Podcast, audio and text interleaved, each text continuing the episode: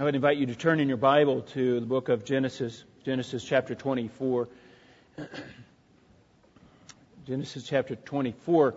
We've just taken our time moving through this book. Uh, we have come to chapter 24, and there's 67 verses in this passage. And so we have just really slowed down and, and looked at this passage more, more closely. There's a lot of good material here. Genesis chapter 24 I want to read the whole passage so that we can get the uh, just a, a framework here. Verse 23. I'll start at verse 23. Then food was set before him to eat, but he said, I will not eat until I have spoken my words. And he said, Speak. So he said, I am Abraham's servant, and Yahweh has greatly blessed my master, so he has come become great, and he has given him flocks and herds and silver and gold and male servants and female servants and camels and donkeys. Now, Sarah, my master's wife, bore a son to my master in her, in her old age, and he has given him all that he has. And now, and my master made me swear, saying, You shall not take a wife for my son from the daughters of the Canaanites in, whom I, in whose land I live but you shall go to my father's house and to my family and take a wife for my son. Then I said to my master, Suppose the woman does not follow me. And he said to me, Yahweh, before whom I have walked, will send his angel with you and will make your journey successful, and you will take a wife for my son from your from my father from my family, my father's house. Then you will be free from my oath when you come to my relatives. Now, if they do not give her to you, you will be free from my oath. So I came today to the spring and said, O Yahweh, the God of my master Abraham, if now you have, you will make my journey on which I go successful. Behold, I am standing by the spring of water and now and may it be that the maiden whom comes out to draw and to whom I say, Please let me drink a little water from your jar. And she say to me, Drink, and I will draw for your camels also. She is the woman whom Yahweh has decided upon for my master's son. Before I had finished speaking in my heart, behold, Rebekah was coming out with her jar on, the, on her shoulder, and she went down to the spring and drew. And I said to her, Please give me a drink. And she hurried and lowered her jar down from her shoulder and said, Drink, and I will also give water to your camels to drink. So I drank, and she also gave water to my camels to drink. Then I asked her and said, Whose daughter are you? And she said, The daughter of Beth, Bethuel, Nahor's son, whom Micah, or Milcah bore to him. And I put the ring on her nose and the bracelet on her wrist and bowed low and worshiped Yahweh. And I blessed Yahweh, the God of my master Abraham, who had guided me in the true way to take the daughter of my master's relatives to for his son. So now, if you are going to show loving kindness and truth with my master, tell me, and if not, tell me that I may turn to the right or to the left. Let's go to the Lord in prayer. Father, we just thank you again for your word. What a precious thing it is. I pray that you would just be gracious. I pray that as we unpack this, that we would learn as much as we can what a, a beautiful example for us of a true servant. I pray that you would be glorified and honored. And we pray these things in Jesus' name. Amen. The task of finding Isaac a wife has fallen upon Abraham's servant. It was Abraham's best servant. He is trustworthy. He is loyal. And he's an example of a, a good servant. In fact, we see his true wisdom, it just shines in this whole passage. And it shows that Abraham is taking this task pretty seriously, that he wants the, the right woman for Isaac. He's spent money, he's spent time, and there's a lot at risk here. Uh, first of all, there's a, a, danger that Isaac may take a, a wife from the Canaanite women uh, who are pagan, and then she would lead him into paganism and away from Yahweh, and that, that's a danger, and that is not a good thing. The second option would be for him to go back uh, among Abraham's family and live there, but that would nullify the promise that God has given Abraham that he was going to give him this land. And that's a danger. That's not a good thing. The third option then is to go back and get a wife for Isaac and bring her back to Isaac. And the servant now has to explain to uh, Rebecca's family why they need to trust and trust her to him and take her back 450 miles away from her home into a pagan land and they're, they're going to just trust her, trust him, this servant. And he sees this as the task that it is. It's essentially an impossible task. How do you do this? You, you can imagine someone coming just out of the blue, coming to your house and saying, hey, you know, God's led me, uh, I want to take your daughter and I want to go to California and live there. And you're going to say, no way. And so this is the task that he faces. And he knows that he is, he is overwhelmed. This is an overwhelming task. He, he knows his dependence is upon God. He recognizes that God has to guide him in this path. He has to have full control of this. This is God's mission. And that's the way he sees this, and you'll begin to, to look at that this way. Now, folks, we can identify with this servant. We are, we are servants of the Most High God. And we've compared ourselves with his, this servant uh, and our servitude to God. God has bought us. In fact, we're not just servants, we are slaves. We are bought with a price and we are here to do His bidding. The thing that keeps us from just abandoning our post, we are bound with chains, three chains that come to mind, and I've mentioned this last week, but we, we need to keep this in mind.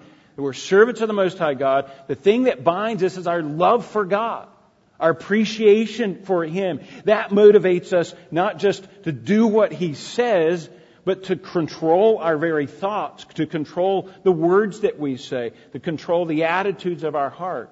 Another chain that binds us is uh, the hunger and thirst for righteousness that He has placed in our heart. He has created a new person within us that is losing, losing its taste for sin and so we're moving toward righteousness. We, we gravitate toward His holiness. And then the third thing that holds us like a chain around our neck is, is just His Word. That His Word is the words of life. And that holds us. It's, it's bread to our souls. It nourishes us. It's water. It, it feeds and sustains our spiritual life. And so we're, we're enslaved to God to His righteousness, to His word, to His grace. And every believer should seek to be a good servant. That, that's what we, we want to be good servants. We want to hear, well done, thou good and faithful servant. So we've been comparing ourselves, our servanthood, to, uh, to God, to compare to this Abraham servant, who is the quintessential servant. Anybody reads this, you think, this is a great servant. Servant. Um, but he recognizes his dependence upon God. Now, folks, we, we live life every day. And um, we, we depend upon God. We're to seek His kingdom first. We, we go to work and we're exhausted. But, but then Christ says, no, you seek my kingdom. You come home and you deal with your family in a godly way and you uh, spend extra time in building my kingdom, you go to church, you, you, you are in that community as well, and you work in that environment. And, and we're exhausted. We look at our task and we think, Lord, we can't be good servants here. And sometimes we feel completely overwhelmed, and, and we are, we, that's a good thing because that drives us to Him, that drives us to recognize our dependence upon Him. Now, we want to be good servants, good servants. And so we have to ask the question, what are characteristics of good servants? So we've been looking at this passage. We've been looking at principles from the New Testament. We've been looking then at the characteristic of this servant, and, and he is a good servant. We see a lot of these same principles that Christ has taught. He is a good servant. So we've been comparing. So we've looked through, we've gotten through, I think, eight characteristics. Let me run through them very quickly. We've seen that a good servant recognizes that he is under obligation. A good servant recognizes he is under obligation. He someday is going to, we someday are going to give an account to our master. Number two, a good servant is one that the master can, can trust with great responsibility. Number three, we are to be trustworthy, by the way. Number three, a good servant focuses upon the master's desires, not just the commands, but we seek to please him. That, that's our life, is, and that's our goal, is to, to please him. Not just to do our duty, but to, to go beyond that and please our master. Number four, a good servant wisely uses the resources that the master has to fulfill the master's plan. We are to be good stewards with what God has given us. Number five, a good steward is dependent upon God. Now, this is the pivotal point. This is where the servant here in our story, in, in this account, pivots and is no longer, you see that this is uh, just a task he's doing for Abraham, but he is no longer working just for Abraham. Now he realizes that this is God's task. He's not just serving Abraham, he is serving God. This is God's mission, and, and he is just completely just swallowed up in, in the in the mission of God, what God is doing in this thing, and he's so dependent upon this uh, uh, dependent upon God. And you see a real pivotal point here that his, his dependence upon God. Number six, this, a good servant is uh, waits patiently for the sovereign hand of God. He recognizes that God's going to work and he waits. He waits for God to work. And then, number seven, a good servant is thankful when he sees God working.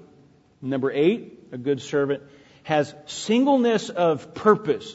Now that's kind of where we left off last time. In verse 33, we see a singleness of purpose. He says, then food was set before him to eat. Long journey. He's tired. he's surely hungry. And he says, I will not eat until I have spoken my words, until I've shared my mission with you. I'm not going to, I'm not going to eat. I, I, uh, I, I, didn't come to eat. I didn't come to socialize. Didn't come to, to take tours and uh, see the this landscape or anything like that. He, he had one mission: singleness of mind, singleness of purpose, and that was to do his master's master's will. And so, in this passage, then we see him just kind of unleashing. unloading his mission on this family. Now remember, he's got to somehow persuade them to trust their daughter to him to take her away. And it comes down to one conversation, this conversation before they have this meal. And the dominant theme, which is really interesting to me, the dominant theme in this conversation is the will of Yahweh. The will of Yahweh. And what we see is, is that he doesn't try to finagle. He doesn't try to persuade in, in some uh, cool way. He just He's got one argument that this is God's will. This is Yahweh's will. God has spoken with this. Now, he does it in two ways. First of all, he exalts God. This is God's will. This is what Yahweh has done. Look at this. And then number two, the second thing that he does is he just gets out of the way. So we see two principles here. Two principles. He exalts God, and then he just gets out of the way. And it's kind of the John the Baptist thing. He must increase, and I must what? Decrease. And there's, there's both. It's a both and situation. When um, I, I've had the privilege of seeing two United States presidents, not up close and personal.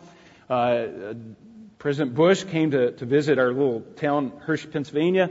We crammed 30,000 people into the football stadium, so we weren't that close. But you could see him, okay? He, he lands, these uh, three helicopters land. Uh, they come out and he comes on stage. Now, there's a lot of other people that come on stage with him, but he's the focal point. He's the one that we're going to hear. He's the one that we've anticipated. He's the one that's exalted essentially. And, but he has other servants on stage there, but they're just kind of off on the sides. Most of them have black on. They're kind of in the shadows. But they're serving him. And you see the exaltation of this president, and, but to see also the serving, serving of this president just kind of off on the side. That's the, that's the, uh, the, the tenure, if you will, of this, this passage. So let's get to number nine. Number nine, a good servant exalts the glory of the Lord. A good servant exalts the glory of the Lord. He's just simply saying, look what God has done. This is a, this is a God thing. And so he has to introduce his master himself and, and now his mission.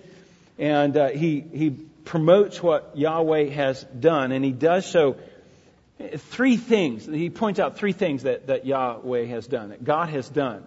And he's saying, look, look at this. Um, and he exalts God. In verse 34, look at the, the passage here. So he said, I am Abraham's servant, and Yahweh has greatly blessed my master. Who? Yahweh. God has greatly blessed my master. God is in this. He has blessed him with so that he has become great and he has given him flocks and herds and silver and gold and male servants and female servants and camels and donkeys. He's, he's got it all. He, he's well set, if you will. Um, it, would be like Job. Maybe, maybe compare him with Job. It maybe lived around the same time. But he was a man that has been blessed by God. We would see today he would have a 401k. He, his portfolio would, portfolio would be very diverse.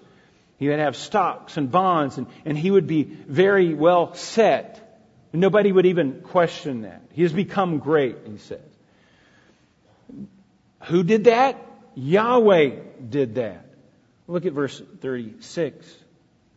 And now, Sarah, my master's wife, bore a son to my master in her old age. Well, how did that happen in her old age? Well, it was uh, uh, an account that Yahweh did. Yahweh did this as well. And, and he is now transferring his fortune over to his son, he says. My master, and, and at the end of verse 36, he says, and he has given him all that he has. Now that leads to the problem here in verse 37. And my master made me swear, saying, You shall not take a wife for my son among the daughters of the Canaanites in whom I live, but you shall go to my father's house and to my father's and to my family and take a wife for my for my son. And then I said, now here's the here's the situation. There's one need, one thing that he doesn't have He's got this fortune. Abraham has transferred this fortune to Isaac. His future is secure. And it comes down to the mission. The mission is a wife.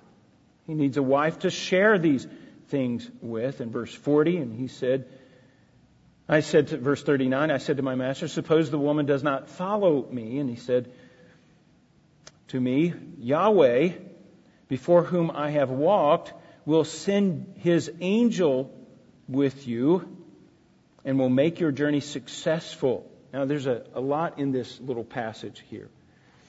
He says, he says this, this is guidance from. So, the Lord has blessed Abraham, the Lord has given Abraham a son, and now the Lord has, has guided Abraham's servant to the very woman that he wants to have as Abraham's son's wife. But Abraham knew this. This is an act of faith on Abraham's part. He says, and he said to him, me, Yahweh, this is God's mission, Yahweh, before whom I have walked. Now, now, think about the life of Abraham. He walked with God. Abraham walked with God. That, that's a wonderful term. He had faith in God. Now, sometimes it was shaky. We looked at Abraham's faith, but it was faith in God. And, and he walked with God. And he says, He will send His angel with you and He will make your journey successful. God's going to do this. This is God's mission. And, and, and Abraham then pulls Abraham's desires, the servant's desires, and God's will together, pulls it all together. This is one mission, and it's driven by God's desires. This is God's mission. Now, again, this is an act of faith on Abraham's part and the servant's part now. It's a faith in God. We're, we're dependent upon God here to lead us to the right person.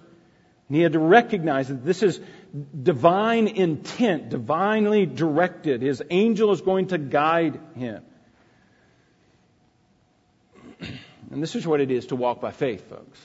This is the way we live our life.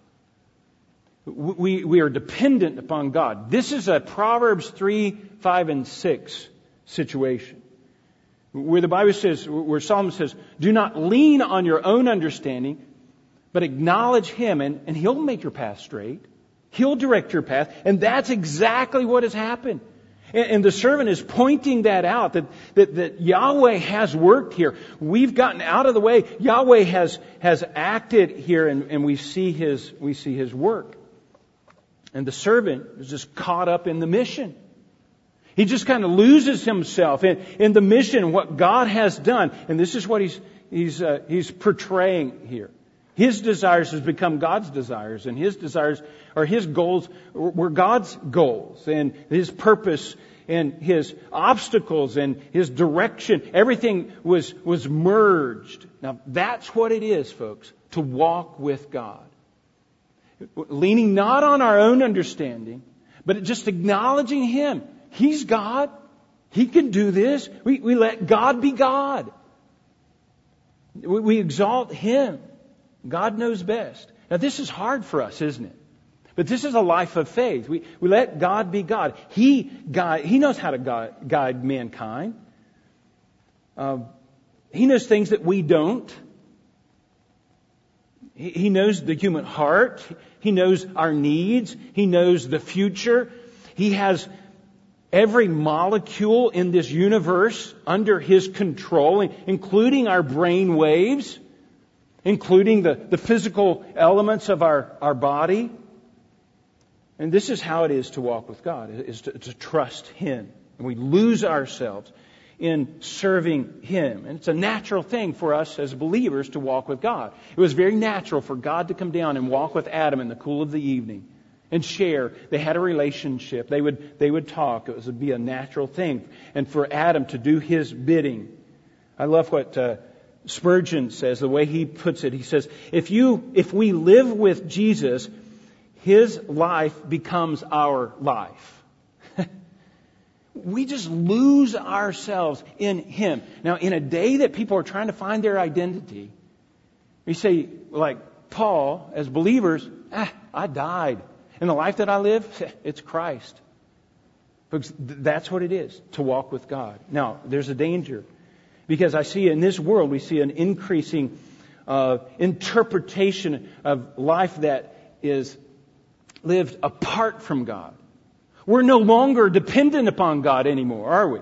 We, we depend upon natural, uh, natural course of things, the, the natural causes.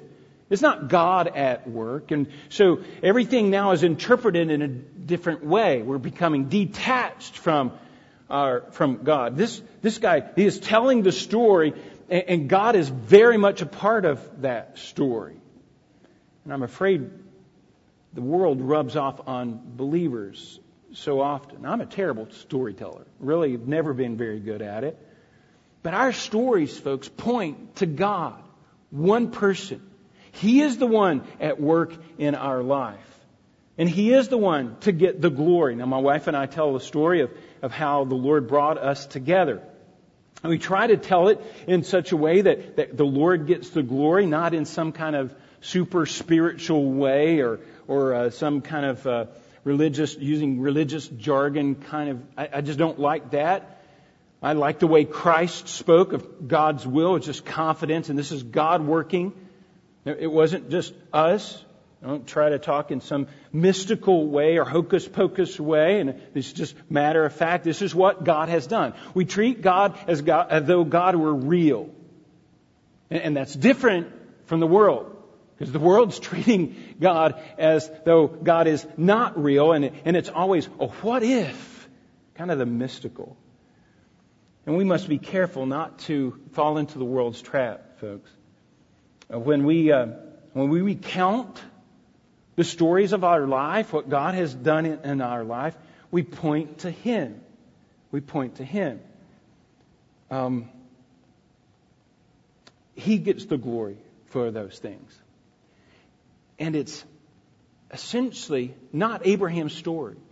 This isn't Isaac's story. This isn't even the servant's story. This is God's story. This is what God has done. We're just, we're just players in this thing. It's not really our story as believers. It's not our story. This is God's story. It's not Daniel's Bible Church story. It's not your story.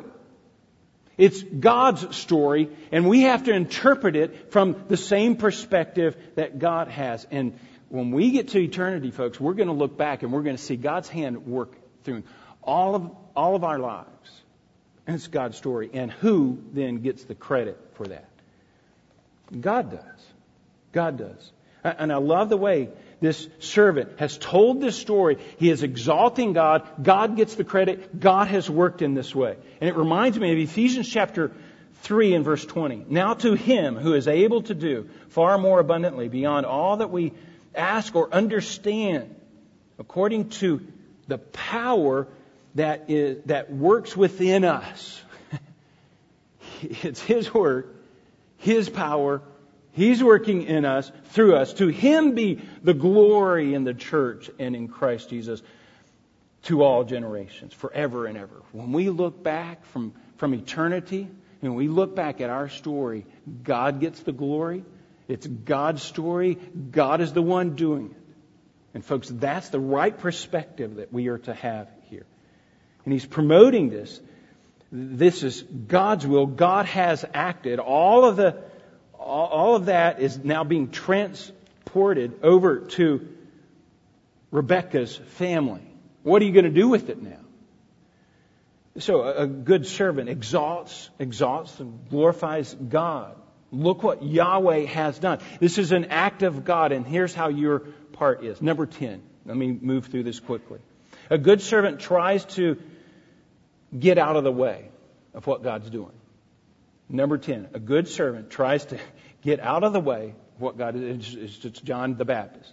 He must increase. He, he promotes God, and then he gets out of the way.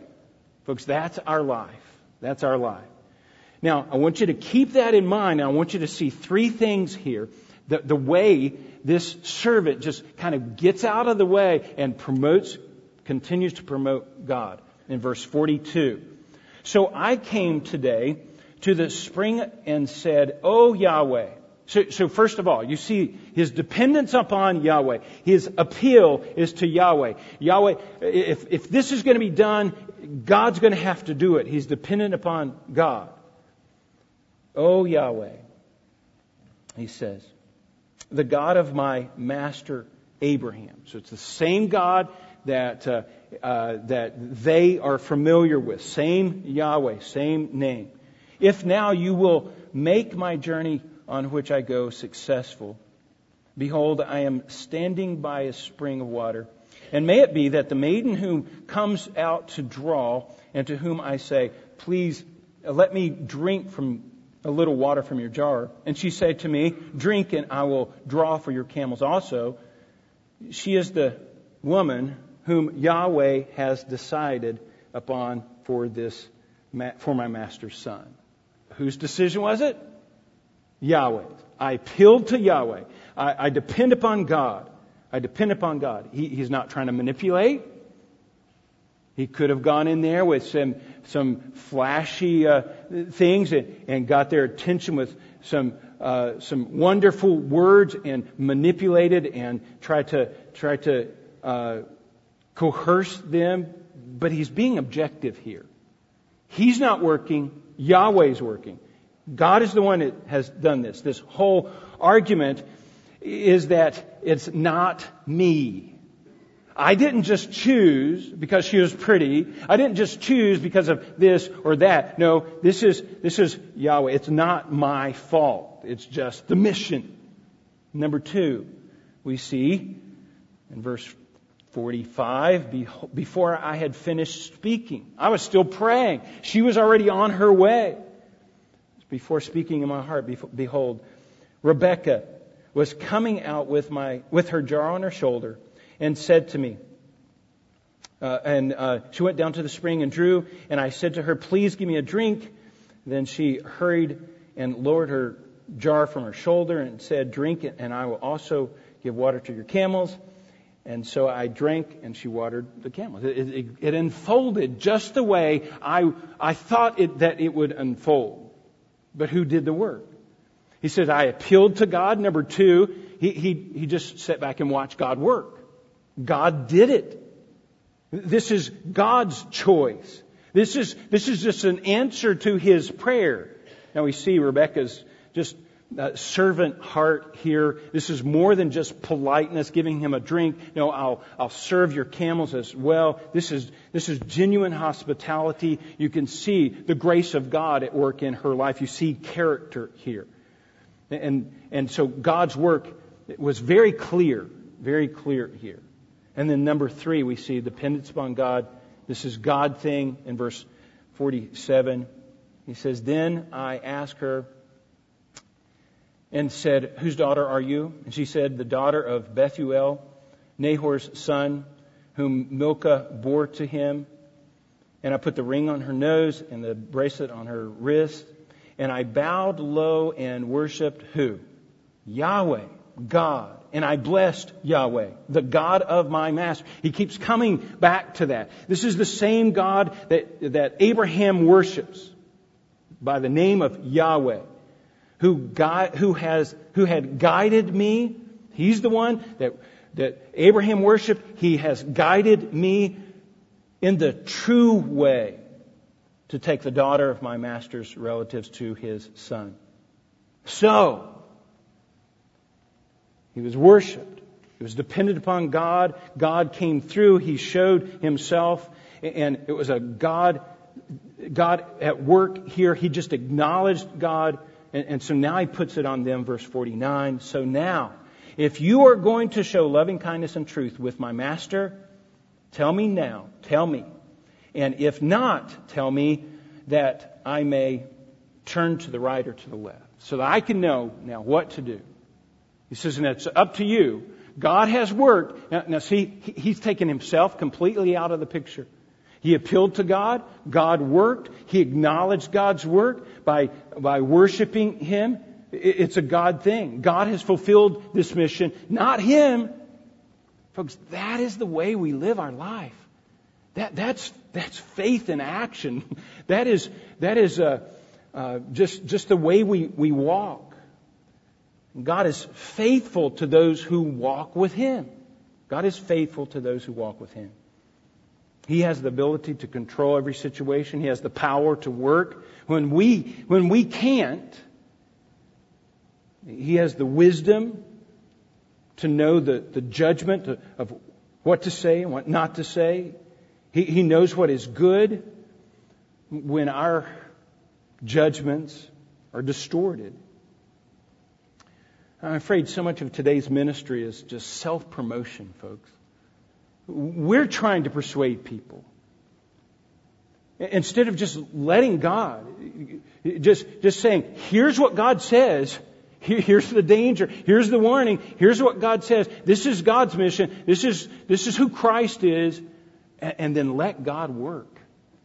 There's no fear in that. We're, we're getting out of the way. He, we're, we're exalting Him, and then we just, we just kind of decrease. So much of today's ministry is about self promotion. It's It's they, they promote God and, and then they horn in on God and get God's credit.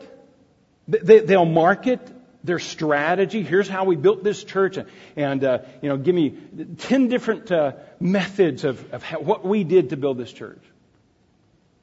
Is God building the church?